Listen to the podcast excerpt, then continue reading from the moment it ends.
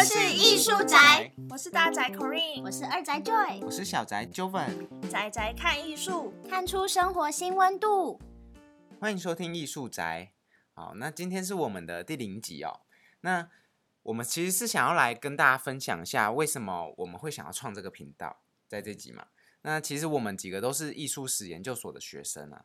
那在我们求学的过程中啊，都会有遇到一个很相似的情况，就是呃，每个同学都会遇到亲朋好友啊，都会问说，哎啊，你们艺术史是在做什么的啊？是在干嘛？以后以后有什么出路啊？什么之类的。或是会跟我们说啊，你是读艺术史的，所以你肯定很会画画喽。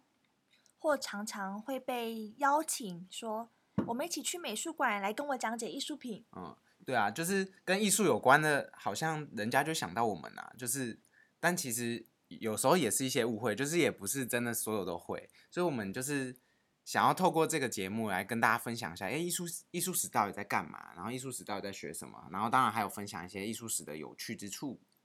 没错，艺术史简单来说就是艺术的历史。嗯，我们从艺术家、艺术品角度切入，去探究历史的脉络和意涵。现在提到印象派，大家都很喜欢，他们描绘大自然光影变化，画面用色很丰富。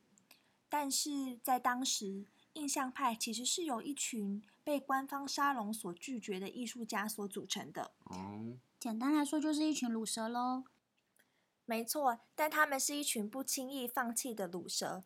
被拒绝后，他们写信给法国皇帝拿破仑三世，要求他举办一场名为“被拒绝参展”的沙龙，邀请这些艺术家参加。